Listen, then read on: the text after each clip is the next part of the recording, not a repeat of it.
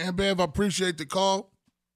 We go from one stellar queen to another one. We go to Mary Kay Cabot on the North Homestead, Chrysler Jeep Dodge Ram uh, hotline. Mary Kay, how you doing this morning?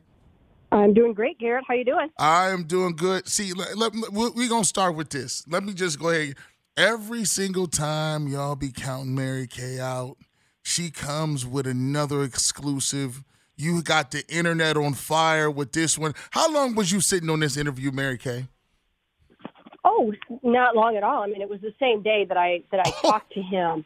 Yeah, so no, I you don't wait. You know, when you have a story like that and someone wants to get something off of their chest um, and they're ready to talk, you you know, you don't really sit on that. So that was the same day wow. uh, that he said it. Now he now you now it, it, was it a situation where he reached out to you and said, "Hey, I got we got to talk about some things"? No, no. It was a situation where um, the locker room opened, and um, and he's not always in there. And when he is in there, I like to check in with him, see how he's doing, you know, just talk to him a little bit. And so he was just sitting at his locker. So I, I you know, I just kind of went up to him and asked him how he was doing, and um, you know how you know how the holidays were, and you know just kind of chit chatting a little bit. And um, you know, and then it it moved into. Wow. You know, what's going to happen in the off season, and do you think, you know, do you think you'll be back, and all that kind of stuff. And then, you know, he just had some things that he was ready to say, and things that had been, you know, really weighing on his mind throughout the whole entire season. So it was a one-on-one interview between the two of us. Um, I asked him early on in the interview, "Are you cool with me writing this?" And he said, "Yes." And so he, you know, I had my notebook and my tape recorder and my pen and everything. Um, and I didn't, you know, you don't have to ask that question. Uh, but I did just to be sure, because I really liked Jadeveon. And, you know, I just wanted to make sure that I was, you know, doing the right thing, uh, doing yeah. what he was cool with. And uh, and so he said yes. So that's why, I, you know, I went forward with it like that. So, I, you know, I know there was a.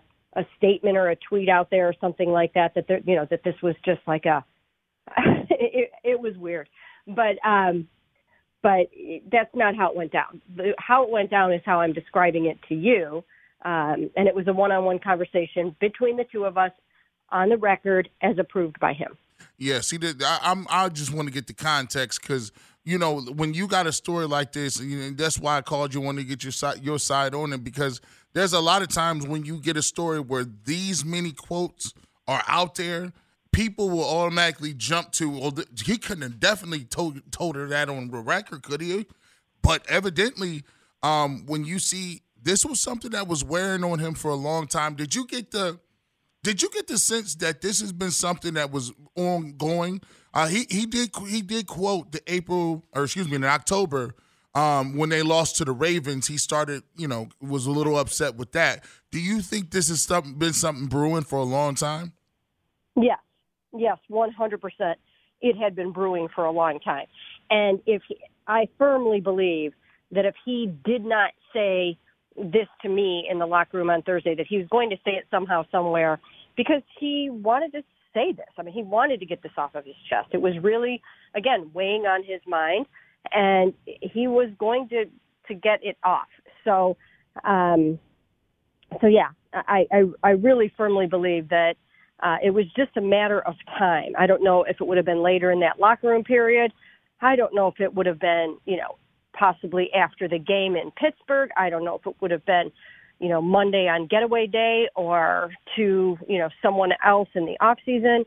But somehow, some way, he, I think he was going to explain how he felt this season went down, because it was very frustrating for him. Um, when he says, he, he, he, I don't, I don't have the exact quote in front of me. When he said that he was, the Browns have their guys, and I, they don't have the, you know, confidence in what I can do, and I don't feel like, you know, I was one of those guys. What do you think he meant by that? Do you, are you saying he felt like he was an outsider? Because I thought. I thought in coming in, in coming back in the offseason, I thought him and Myles Garrett had a nice relationship. I thought that, you know, he, he had some relationship with the guys. But it seems like he felt like an outsider. Do, do you get that from that quote?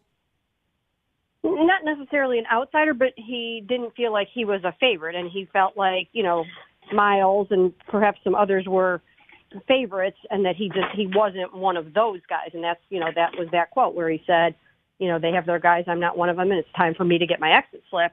Um, I just think he felt that throughout the whole entire season, that he wasn't getting, you know, the kind of treatment that he wanted, um, that he wasn't getting the matchups that he wanted, that he was getting put on, um, you know, the tougher link on the offensive line. So, you know, that's the way that he felt. But you heard Myles say yesterday, you know, hey, I wish I would have, I wish he would have talked to us. I wish I would have talked to him. I wish there would have been more communication. I wish he would have talked to uh, Chris Kiffin about this. Um, Chris Kiffin, the D-line coach, said, said that he did not know that Jadeveon was still harboring these feelings after they kind of had it, you know, aired it out after that Baltimore game on October twenty-third. Uh, he did not realize that he was feeling like this. So, you know, there was a breakdown in communication along the way somewhere. Um, and, it, you know, it should have been discussed. It should have been discussed. Grievances should have been aired. But I don't think, you know, that he's the only one that sort of is harboring some feelings like this. So I think Myles is right. I think they do need uh, to to feel that they can speak up, that they can express themselves, that they have. And, and I know the Browns really try uh, to have open doors and open lines of communication. So I don't know why players might not, or at least some players might not feel like they can do that. But that's, you know, that's going to have to change going forward. If maybe the Browns need to do even more to make sure that guys know uh, that they can express themselves. And maybe the team leaders need to do more uh, to encourage guys to do that. Maybe they just need to have a little air clearing session every week or, or something. You know, I, I don't know what they need to do. Uh, but as Myles pointed out, it shouldn't have gotten to that point. Um, let me let me ask you this. Um, we we kind of made the, the correlation between two things. And I looked down since Kevin's been here. And you look across the board when you talk about, you know, people who've had problems with him. If you look at it, you know, there was a breakdown in communication between him and Odell Beckham Junior There seems to be a breakdown in communication um, before Jarvis Landry left when he was not talking to people. Uh, there were some issues with Kareem Hunt where Kareem wanted to be a, a, wanted a new contract and wanted to talk about the way he was used. He sat out of practice or two. There was issues with David Njoku, who he thought he was, should have been used a different way and what maybe uh, wanted to get out of town and go somewhere else. Myles Garrett has had his, his I guess, tiffs uh, with, with uh, the coaching staff and about making adjustments. And now you got a thing with, with you know, Jadeveon Clowney. Is this a bunch of one-offs? Or and, and stuff that happens in every locker room, we just don't find out about them because they win games? Or is this a pattern of non-communication between leadership, front office, and the players? Well, you know, I think Myles actually did a really great job of summarizing this yesterday. When you have some big-name players, when you have big-time stars that they want to shine, they want to be used in certain ways, they want to produce. They also, in addition to trying to get the team to the Super Bowl, they want to have their individual accolades. They want to get their thousands of yards and their sacks and all that kind of stuff.